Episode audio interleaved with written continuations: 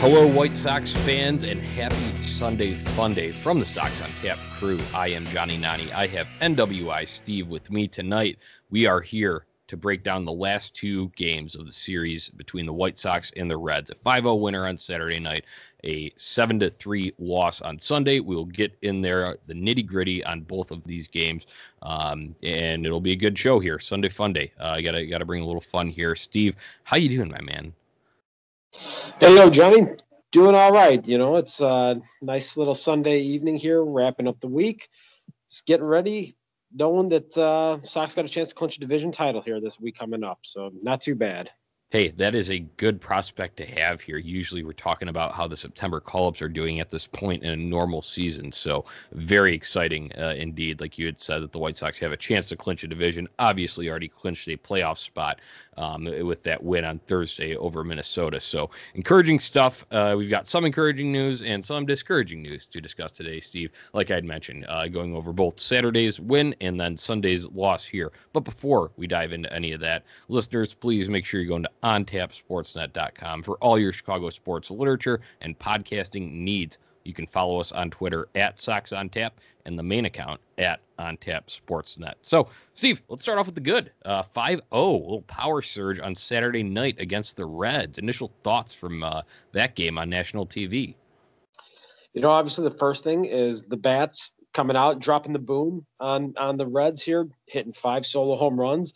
I think the one that might grab the biggest headlines is the fact that Nomar Mazara did the unthinkable. He finally hit a home run, something that a lot of us weren't sure was going to happen here in 2020, and he did the unthinkable. And I know I tweeted out after it happened that I the infamous quote from the 1988 World Series: "I don't believe what I just saw." Yeah. And it was really something special there. And then Timmy hitting a couple of them, and then like I was talking about a couple days ago here, Timmy and Abreu. They are just playing off of each other here in this battle for who's going to be the American League MVP. It seems like they're always trying to go out there and one-up each other. And, Timmy got that second one, and Jose didn't want to be left out on the fun there, so he had to get one in himself there in that big eighth inning to cap off that 5-0 win. So that was certainly nice to see the bats come out. And then also Diamond Dallas Keuchel. Yes. Making the return here to the mound for the Sox. Getting himself tuned up here for the playoffs. Wasn't particularly sharp in this first outing back here. A little bit inefficient with his pitches, falling behind in some counts and walking a few hitters. But first time out there on the mound in 13 days, a little bit to be expected there. So just got to go out there, just got to get the arm loose and build some innings back up and build the stamina back up and get ready for September 30th.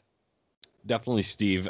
Just going back to Nomar Mazara, because I think you speak for pretty much all of White Sox fans everywhere when you tweeted that out, that I don't believe what I just saw. I couldn't either. I thought it was a dream. I mean, I felt like a lot of the season's been a dream. I'm just so not used to seeing quality White Sox baseball, and this is just an instance that happened in here with Nomar Mazara finally hitting the home run and the untapped potential finally coming through at least for a glimmer here.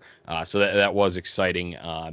And then all solo home runs in this one. Sure, you'd like to get a few more runners on to up the score a little bit more, but hey, that's all they needed. The White Sox pitching was solid on Saturday night. You'd mentioned Dallas Keuchel returning from the injured list. I agree, a little bit of inefficiency, a little bit of wildness. I think he walked 3 on Saturday night, only went 4 innings, but he did strike out 7, so he's usually not a huge strikeout guy's number, so it is nice to see. I was having this conversation with one of my friends, actually, when I was out at the bar on Saturday night.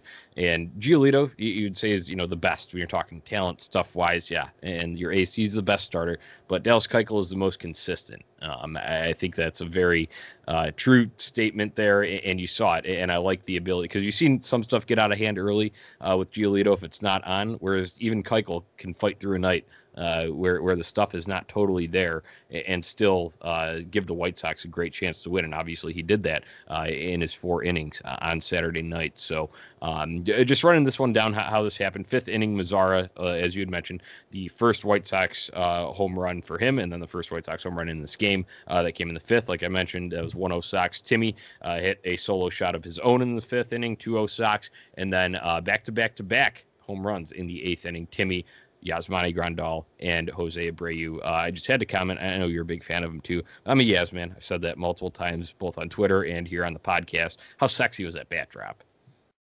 I tell you what, man. I think a good bat drop in a lot of cases is better than a bat flip. You know, I had this discussion with a couple of people on Twitter just on this very topic, and the one thing that I brought up was, you know, the bat flip can be really impactful if you're in a dramatic situation like what we saw with Jose Bautista in the playoffs against the Texas Rangers, and I think that was 2016. You know, that was kind of the bat flip heard around the world there. But the bat drop, and, you know, Grandal has that really down to a T. We've seen that from Moncada in the past as well here. So it must just be something about a smooth left-handed stroke that is conducive to a nice quality bat drop. Yeah, absolutely, Steve. I think it's both. It's similar where they finish when you're talking about that follow through on the swing for both Grandal and Moncada. Unfortunately, haven't seen it as much from Moncada, but we all know the struggles that he has gone through this season so far. But great to see from Yaz there, because it seems like people are always on him, and it won't even be something that he does. James McCann will just come in and have himself a solid game, and then people are pinning it back to Yaz. I mean, like, oh, that's not my catcher. When referring to Grandal. So I'm sick of it. I like seeing the bat drop. I hope that was a bat drop for the Twitter commentators and armchair experts over here. So that about does it from Saturday night's game. After Keuchel, it was Foster, impeccable. 2 innings, it's all spotless, struck out 2. He's got 1.88 ERA. That guy has just been totally unexpected, but very effective piece of this bullpen. Cody Heuer, another guy that you could put in that category, comes in, has a clean inning of his own, did walk 1, but he struck out 1 as well. Jimmy Cordero, Jimmy Biceps, clean inning for him, 2 strikeouts, and Jace Fry closing it down with 1 clean inning of his own, did walk 1, but another solid outing for, I believe that is his second time out from being back from the injured list. So you have any final thoughts from Saturday before we jump into Sunday? Saturday, that was just a nice, crisp, clean win for the White Sox. Doing it against Trevor Bauer, a guy that looks like he is the front runner for the National League Cy Young.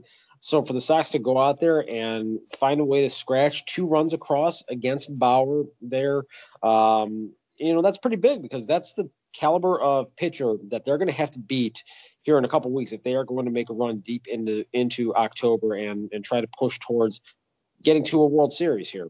So, you know, a lot of people like to talk about how, you know, when you get into the postseason, that, you know, you can't be reliant on the home run. And I actually think it's really become the opposite the last couple of years, because the fact of the matter is, with as dominant as starting pitching and relief pitching has been, and the prevalence of teams bullpenning over the last couple of years, which really started with the Kansas City Royals back in 2014, 2015, you're not going to piece together 3 and 4 hits in an inning.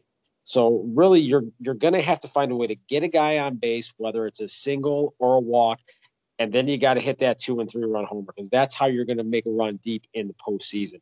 And as Sox fans, those of us that are old enough to remember, we don't have to go back that far to realize that that's kind of how this team won the World Series in 2005, was hitting 2- and 3-run homers in October. Yep. Yeah, absolutely. I think that's just an excellent point overall there, Steve. You kind of stole the words out of my mouth in talking about having to beat top-notch starters like Trevor Bauer when it comes to the playoffs, but totally with you. I mean, the most efficient way to score runs, what is it? It's a home run. So if they can keep that up, you know, obviously seeing the 5 solo shots gives you a lot of hope there, and just the way that they've been able to do it during their very hot stretch that they had been on leading up to this series. So nice to see, definitely, and we will keep an eye on that going forward. But it's time. We got to get into the bad. Unfortunately, Sunday, a 7-3 loss in this one. It was a Dylan Cease start. His command was not there, Steve. The story of Sunday's game was a damn walk parade. Yeah, you know, look, coming off of his last start against the Twins earlier in the week, I talked a little bit when we did postgame here, when I did postgame with Buzz, talked a little bit about some of the changes to his pitch mix that he had made, utilizing his secondary offerings a little bit more, and I was interested to see how he was going to respond and how he was going to follow up that performance. He goes out there in the first inning, has a nice clean 10-pitch first inning, 3 up, 3 down, and you're thinking, okay, hey, you know, there might be some adjustments made here, and we might see some really good stuff. And one thing that I thought was particularly interesting was he was working exclusively from the stretch here today. And I think part of that maybe is a conscious effort by Cease and by the coaching staff to try to limit some of the movement and try to increase the chances of him having repeatability with his delivery, because that's something he has really struggled with tremendously. So limiting the moving parts, trying to just keep his body in sync so that he can have a more repeatable delivery and improve that control and command. Through 3 batters, we're thinking, hey, maybe this is going to be the key. And then it really all just unraveled as he showed really no command of any of his pitch offerings here today, just consistently falling behind hitters with great regularity, inability to locate the fastball in any count, really. He was able to get, you know, some strikeouts in there, and he only gave up the 1 hit, but the fact of the matter is that he's behind every guy, 2-0, 2-1, 3-1, and eventually he's putting himself in position where he's loading the bases with free passes, and eventually it's going to catch up to you, even against a relatively light-hitting team like the Cincinnati Reds. And that's just something that can't continue here. And unfortunately, we're seeing far too much of this out of Dylan Cease. Yeah, very well put there, Steve. I really don't have too much besides the numbers here to expand upon that. He went 3 innings today, like you had mentioned. Actually, no hits against Cease himself. 3 earned runs, 7 walks. Yikes, that's the big red flag there. He did strike out 5, as you had mentioned. But yeah, I just agree that it's just behind all the time with him.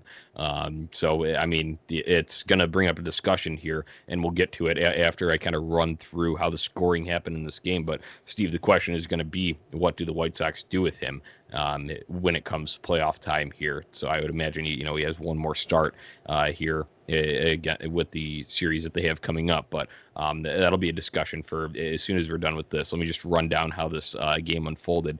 It was able to, bend but not break, essentially, in the first 3 innings. But the 4th is where it fell apart. Barnhart grounded into a force out, which scored Winker to make it 1-0. Aquino. RBI ground out, 2-0 Reds. Suarez, RBI walk. I believe this is off Ross Detweiler now at this point. 3-0 Reds, and then Moustakis with the 2 RBI single. 5-0 Reds. That was a big damage there. The big inning for the Reds today, where things pretty much fell apart for the White Sox. In the 5th, the White Sox did strike back, though. Madrigal had an RBI ground out, make it 5-1. Abreu, an RBI double. Mr. RBI machine. It was his 53rd of the year. Make it 5-2 at that point. And then in the bottom of the 5th, though, Reds get a pair back with Aquino's 2-run shot, and then Edwin did add a solo shot of his own opposite field in the 8th inning to make this final 7-3 here. So obviously the big point of discussion here is Dylan Cease, and let's get back to that question, Steve. What do the White Sox do with Dylan Cease come playoff time? I don't simply believe that you can put this team in a position where you are resting their fate on Dylan Cease. You know, if the way that things are playing out here, I just don't know how you can trust him with the ball in a pivotal postseason scenario. I think we're pretty much at a point where Dane Dunning has solidified himself in that number 3 spot in the rotation. He's a guy that he's really the antithesis of Dylan Cease at this point. He goes out there, he pounds the strike zone. He has 3 pitches that he can locate in the zone with consistency. Obviously, he's had a couple of outings here where, you know, the command has wavered on him a little bit. But even when he doesn't have his pinpoint command, things do not go awry the way that they do for Dylan Cease in games like we saw here today. So, you know, you really would be looking at a spot where Dylan Cease would be asked to pitch the 4th game potentially of a series. And I think you're just really in a spot where you just can't rely on him to do that. I almost feel as though if they are in a spot in an elongated series where if they have a 2-0 or excuse me, a 2-1 series lead, you probably are better off doing a bullpen game and utilizing Matt Foster as an opener in yep. there and trying to go about it that way. I just don't think that Dylan Cease is going to put this team in a position to win a pivotal game in October. I just don't trust him. Yep, I really like what you said there with that fourth option on a situation like that. And I'm not, you know, if anyone's listening to this podcast continuously throughout the year, I've never been a huge fan of the strategy of bullpenning itself, but I always said, if it does, if that's your best chance, given the White Sox the best chance to win, I'm totally for it. And that is definitely the case to me right now. It's nice that, you know, obviously you never want to lose a game. That's the first and foremost. But second of all, down the stretch here, since the playoff spot is already clinched, there's still a division lead there. Seeing it just for the last time to reaffirm it and know that you're making the right decision based on more data. I think it was still, at least in a way, a roundabout way, I guess I'm justifying here, impactful to see Dylan Cease out there again, but basically just proving to the team and to fans that he's not going to be that option there, outperformed himself out of it.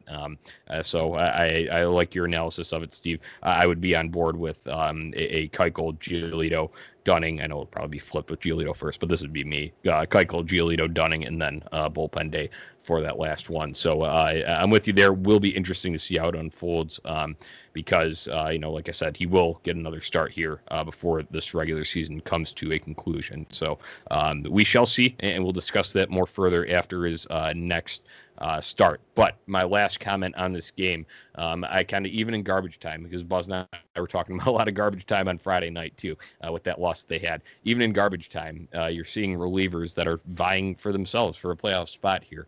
And Steve Cishek, once again, a little bit rough. He did not allow a run in his outing, but he did walk one, still just not looking, you know, like the Steve Cishek that we thought we were acquiring. But good for Jose Ruiz, another, you know, name that we had saw on Friday night.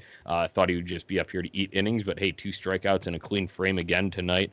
This afternoon. I think that bodes well for him, and he's making more of a case for himself. So once again, more games to be played down the stretch here. 4 against Cleveland, 3 against the Cubs, finish up. But I just think it's interesting, and it's still worth seeing that. And then obviously Garrett Crochet comes in and throws 1 scoreless, no strikeouts today, but still bringing it pretty fast. So you got a thought here. Let's hear it. Yeah, so a couple of things. First, relating to the bullpen aspect of it, I think it's pretty clear that Steve Cishek is not going to be a part of this thing come October. In fact, you know, at some point this week, whether it's tomorrow or Tuesday, Aaron Bummer is going to be back.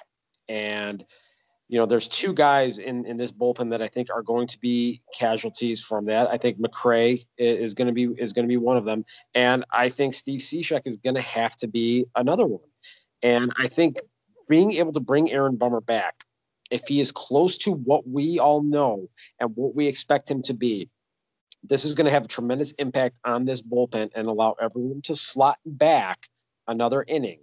And you know, with Evan Marshall getting the week off with the phantom shoulder injury here, yes, and, you know, hopefully he comes back strong for the postseason here.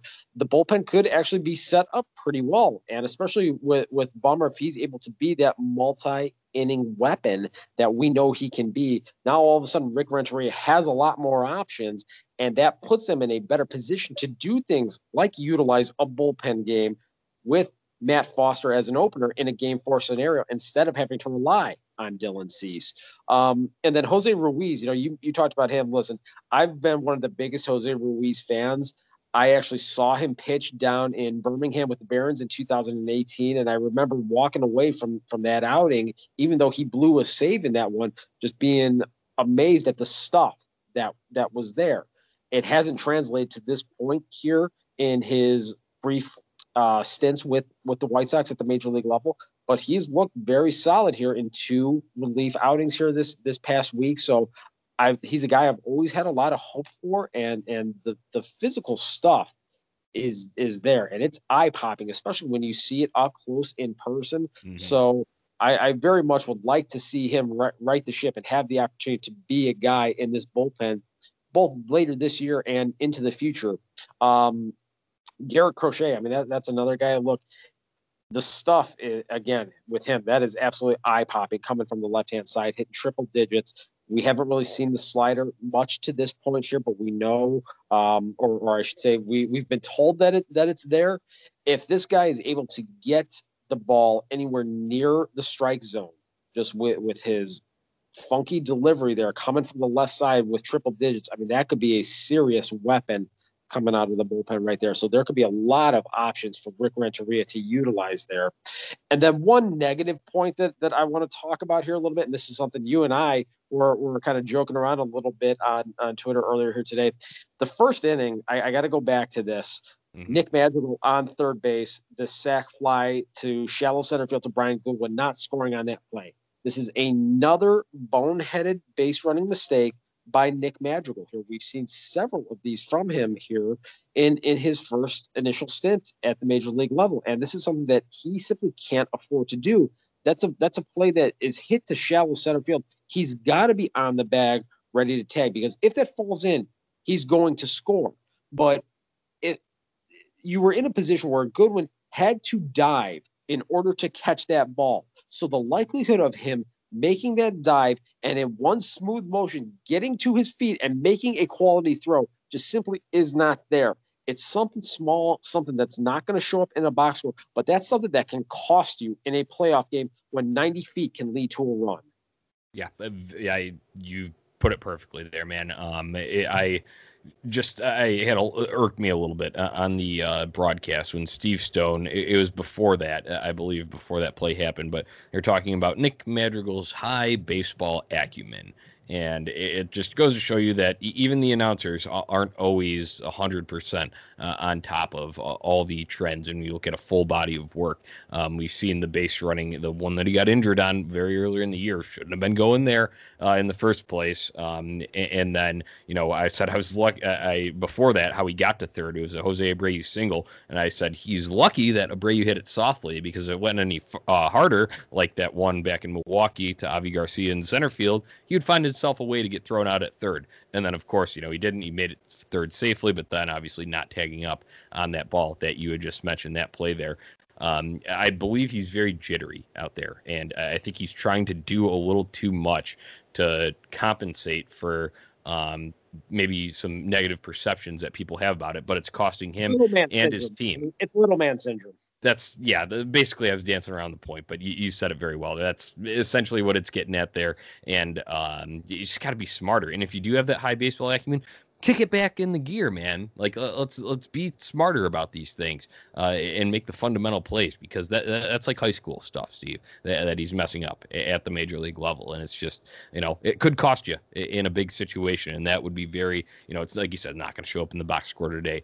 We're probably some of the only ones really discussing it in depth here.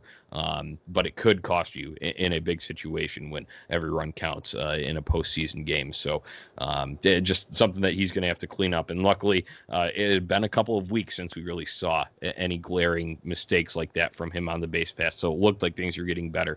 But this is just kind of a chilling reminder that it's still there, just with the way he carries himself and the mentality, I think, overall. And, you know, this is just us, you know, giving our, you know, analysis as we're watching the game here, but I really do think it's some sort of compensatory measure. So that's my final thoughts on it here.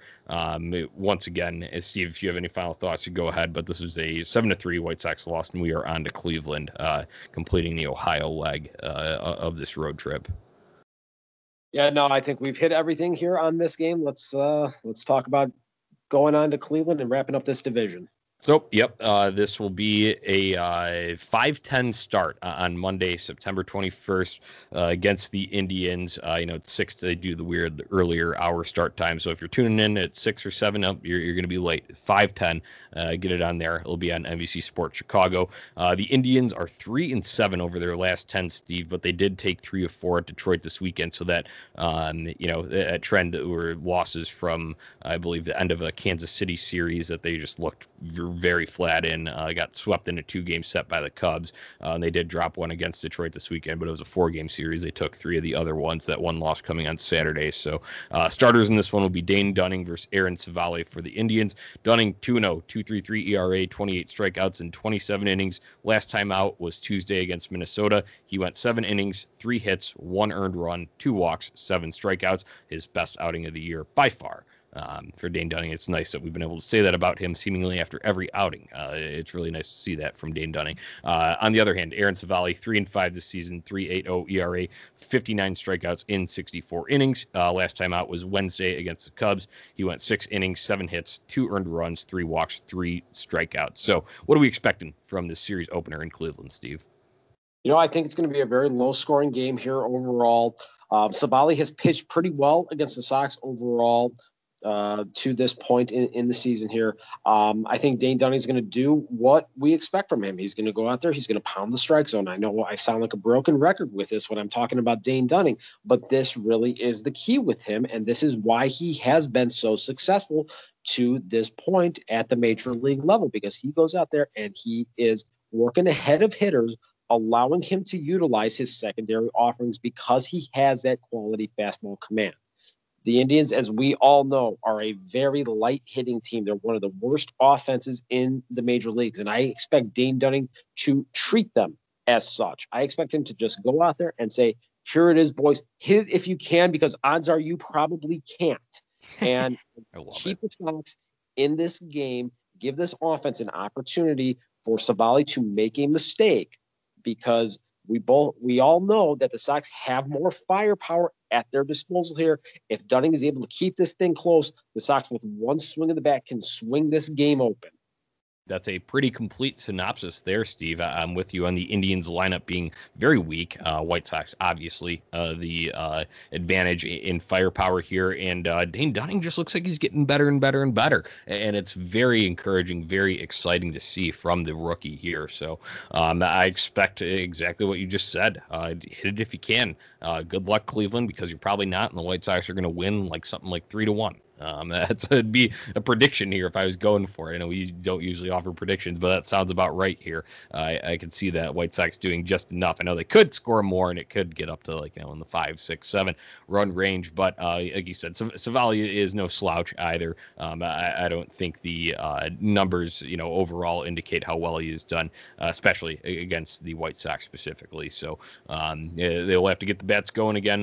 You know, we kind of had they were off Friday, came back Saturday, off Sunday for the most part. So if you're coming back, this should be the on switch again. If we're going every other day here in this post-clinch sort of scenario where they have been a little bit of a hangover series, obviously, in Cincinnati. But back to business, got a division to win here. So I'm looking forward to taking 3 of 4 here. That's honestly, if I were going for a serious prediction, I think the boys kick it back into high gear here.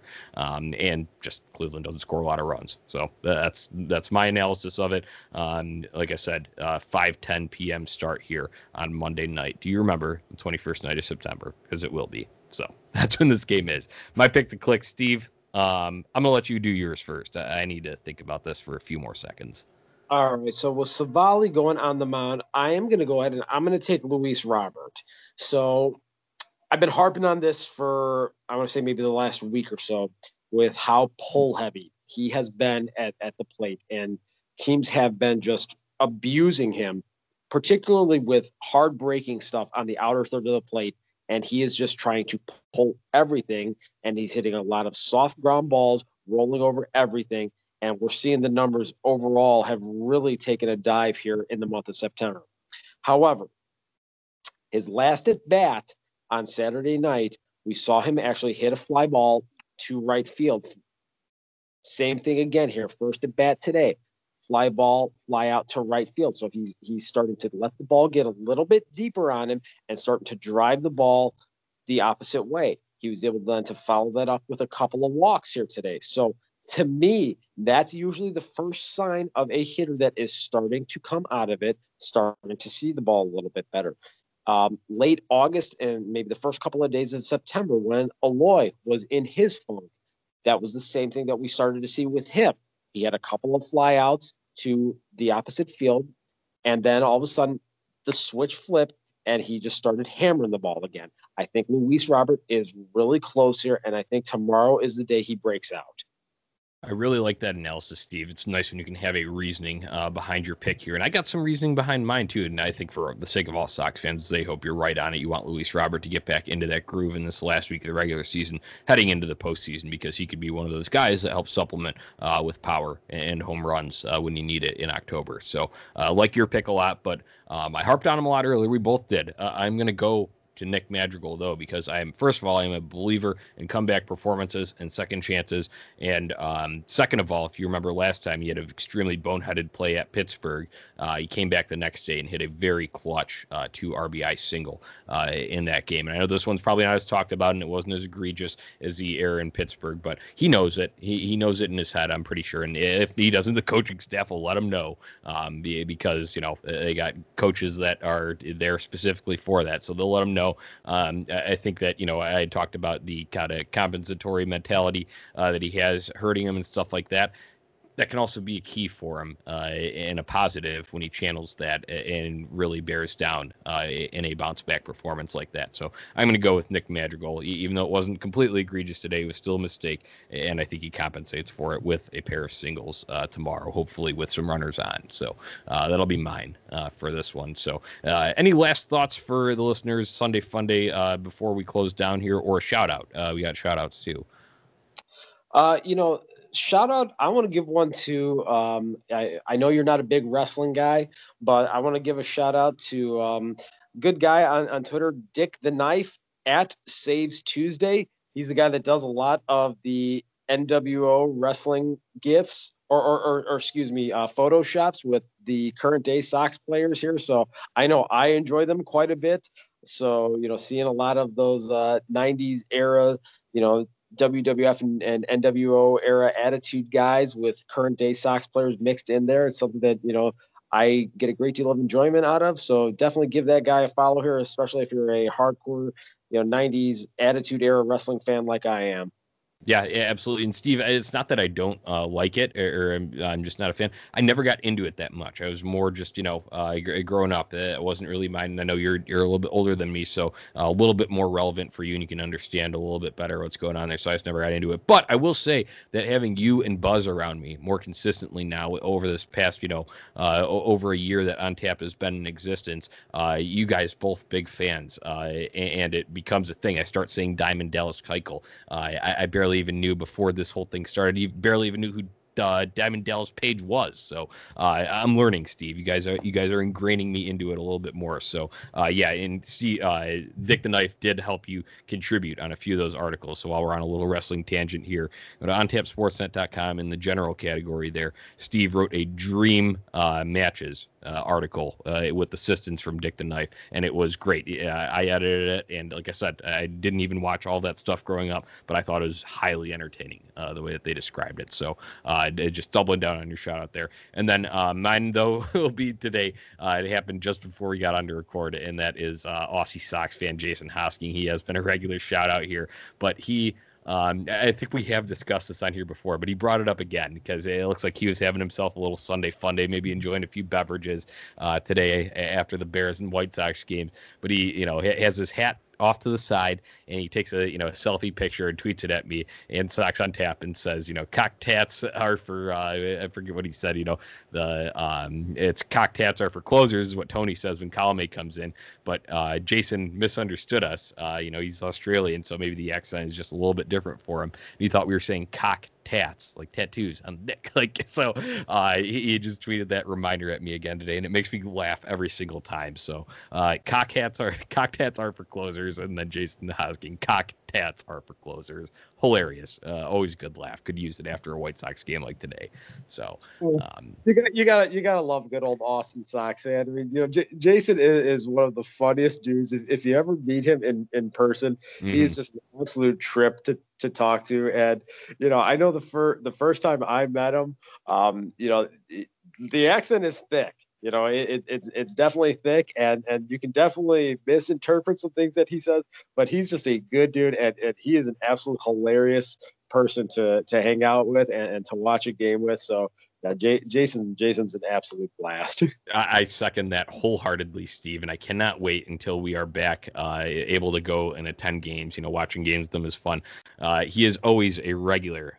So another reason he shouted out, he is always a regular at Sox on Tap tailgates whenever he and his buddies from Iowa make the trip in. They always make it a point to stop by when they see the flag, have some beers with us, smoke some darts. It's great. It's always a great time with them. So you know, Aussie Sox fan on Twitter, just shout out to you, man. And then Dick the Knife too, for all the wrestling content that is blended with White Sox content. That's great. I love when someone can be creative in their own ways. I like to try and do that with Family Guy, Trailer Park Boys, my TV shows of interest and stuff, and kind of bleed in reactions. And it's cool to see everyone have their own way of mixing their passions. So those are some good shout outs here for this Sunday Funday episode. So once again, recapping what went on in this one, it was a 5-0 White Sox win with a power surge on Saturday night, 5 solo shots, national TV too. And I see that one Sunday, unfortunately, a 7-3 loss, Cease's command, and then what we will do with him in the playoffs. The big points of discussion for that one. Tomorrow's game is 5:10 p.m. Central Time. September 21st in Cleveland against the Indians. Let's go win a goddamn division, Steve. You stole my damn thunder there, Johnny Nani.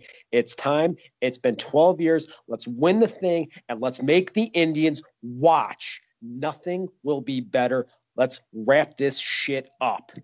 Yes. And Steve, this is now that we've brought this up really quick, I know it's a little bit different circumstance because in 2005, we clinched, I know they're very different teams, but we clinched a division in Detroit, and then we went into Cleveland in what you would expect to be a hangover series and beat the piss out of them the last series of that year. For this, sure, it's not the division that you already have, but you already have a playoff spot for the first time in a while. So it's a big moral victory for the White Sox. Now it's time to go and absolutely lay it to them. Here's the thing that a lot of people don't talk about in 2005 in that series, and I'm glad you brought this up. So the Sox went into that series already having wrapped things up.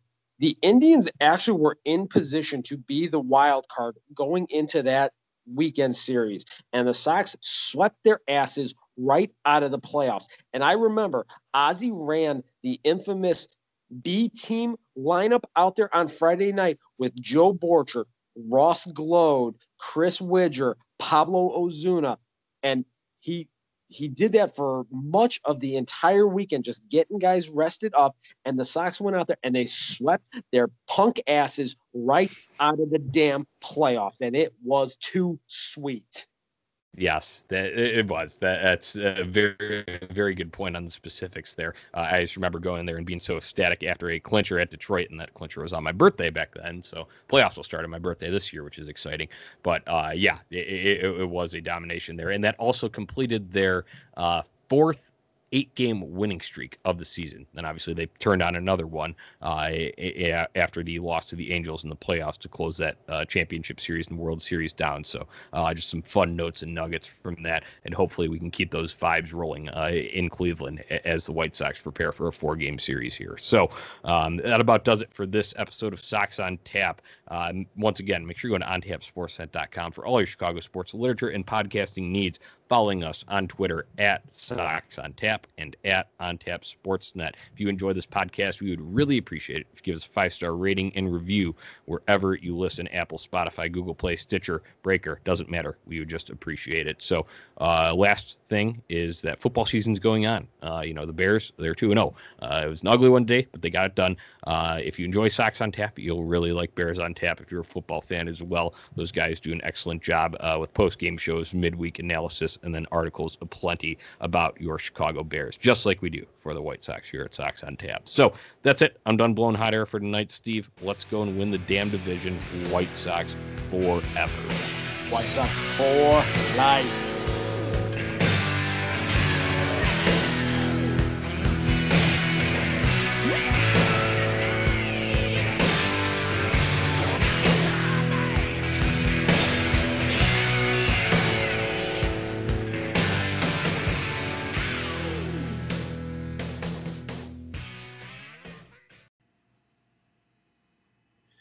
Are you a sports card collector? Are you looking to buy or sell your vintage cards? If so, contact Josh over at Midwest Vintage Cards. With over 25 years of experience in the field, Midwest Vintage Cards will pay you cash for your collection. Check out their eBay store by searching Midwest Vintage Cards or follow them on Instagram at Midwest Vintage Cards. Contact Josh at 847-602-8604 or email him at josh@midwestvintagecards.com to get your quote today.